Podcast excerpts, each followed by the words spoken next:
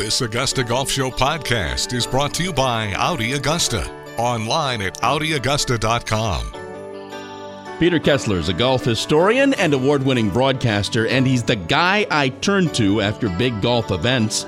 Pleasure to welcome Peter Kessler back to the Augusta Golf Show. How are you, Peter?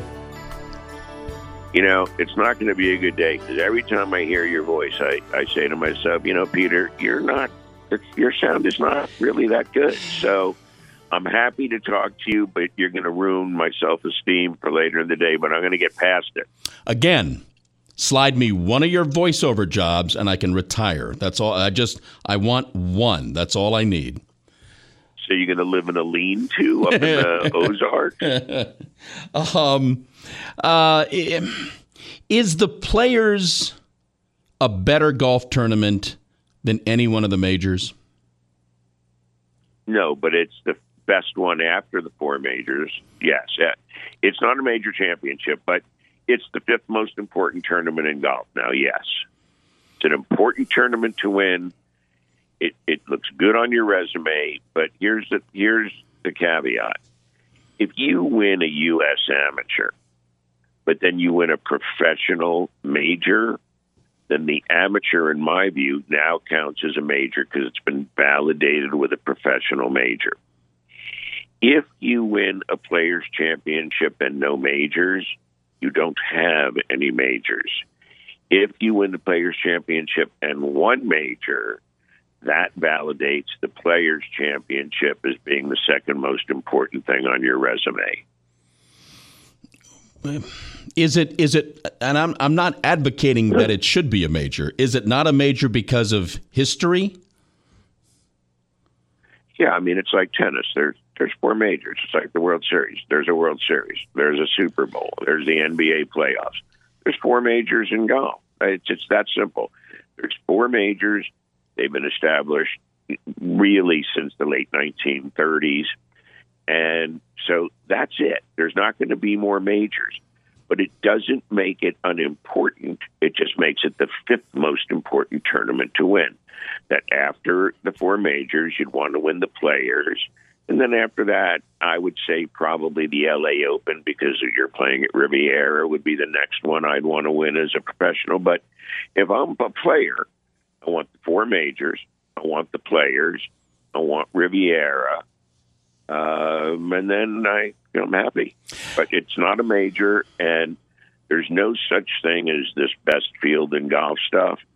There isn't any player in any major or at the Players Championship who shouldn't be there. Everybody who should be there is there. So deepest is a non. There's no such thing as a deep field. There's a few guys normally who can win, except with the advent of the unregulated equipment. It lets more guys into the game because it's much easier to play. Good players have trouble separating themselves on on okay golf courses. But when you get to a really good golf course, um, like the players, uh, uh, you know, a, a, a, legitimate setup.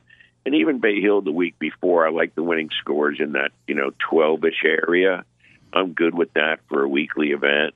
I can live with it for a major. I prefer four to 10 under in a major because if if the best player in the field at a major can't shoot one or two under a day, and the course won't yield to his brilliance that week, the best player that week, you can't get one or two under a day to get to four to ten kind of thing, then I think the course is either way too easy if the number's much lower, or if the number's par, then it's too hard. So four to ten for a major, and then for something like the Players or Bay Hill recently or Riviera somewhere in the 10 to 12 range is acceptable. Once you get much past there, then to me, the golf course is suspect as being too easy for the equipment that the players are allowed to use.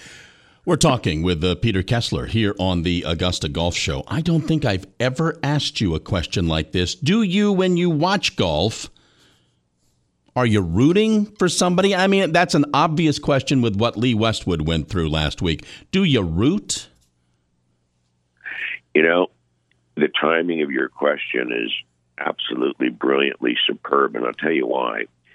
Because I haven't rooted for anybody except for Tiger since 1996 until about a month ago when I began to root for Bryson DeChambeau.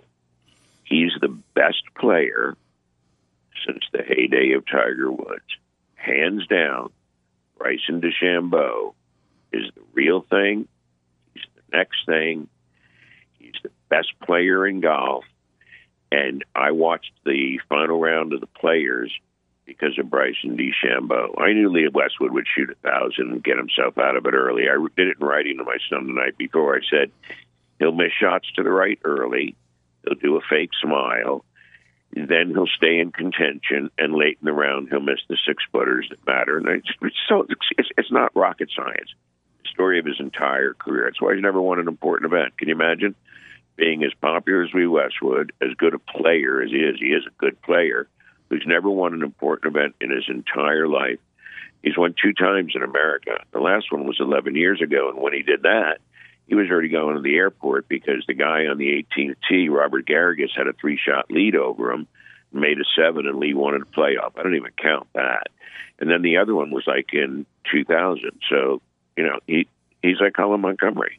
Never won an important event. No other way to look at it. He's never won an important event. He's a choker. He's super bad under pressure. And in addition to his demonstrating that to us over and over and over and over and over again with this incredibly long series of close calls, is so statistically you know it's going to happen. And at almost 50, trying to get self help on enjoying your round so you can play your golf is a bigger tell because it's too late. It, it's that's not going to change. You know, and after the round, he said, "Well, I still enjoy. You know, I really enjoyed the day. It was one of the worst days of his life. It was one of the worst days of his life. It was a terrible round of golf. The second shot on two was that's where he took himself out of it. Was lucky to make the number he did, and then he was lucky to make on four when he hit it in the water a number but it immediately reduced the pressure because now he was basically not so much in the golf tournament unless he made birdies or other guys fell back. But he's always the guy who falls back. He's always the guy who decelerates on any left to right putt and always leaves it short and on the low side. He's been doing it his entire career. He's been doing it since oh since before 1999 because he played in the Ryder Cup in 1999, I believe. And so uh, yeah, so he's a choker. And if you don't have it figured out at really 25 to 30 completely, what your mindset has to be, you have no chance of ever recovering it. Jack Nicklaus had that mindset at 10. Tiger Woods had that mindset at 10. Bobby Jones had that mindset at 10. Ben Hogan had that mindset at 15 or 17. Arnold had that mindset at 10. They didn't have to think about that stuff. The mental game is about what's the appropriate play here. There's nothing to do with staying calm and breathing. If you have to think about any of that stuff, you don't have any chance whatsoever. I mean, when I did 1,300 live shows of television, you never think about. I never thought about once. Well, this is a high pressure situation. I was just like sitting at home talking to a friend on a couch. That's how you're at your best is when you let your gifts run. And I know when we spoke recently, I said that the easiest period of Tiger's life was when he was winning because he was doing what he was best at. If you're the best at something, it comes easy to you. If it comes easy to you and you're the best, you're enjoying it. You don't think of it as work. Like being in a stage play, it's fun. It's not work. It's your job, but it, it's fun. So if you don't have it early, you don't have it. And Lee's never had it. He's never been able to figure out how to keep it together on Sunday. I've always thought his swing was suspect. And from 25 yards and in, I would say he's the worst good player I've ever seen. Literally chipping, pitching, bunker play, and putting inside of 10 feet. Tee to green over the course of his career, he's been a steady player, but he doesn't know how to finish a hole and he can't finish an important round. He doesn't get along with Sundays very well. So I consider him a good player who was never able to get out of his own way. we got to run, but you're coming back at some point soon, maybe after the Masters, and we're going to get into Bryson. I want to I want to find out more about you and Bryson and why you like him and what you like about him, and and and things like that. So, and it may be, you know what, as as quickly as after the Masters, should Bryson win that golf tournament. He is uh, Peter Kessler, golf historian, award winning broadcaster, and uh, always gracious with his time. Thank you, Peter.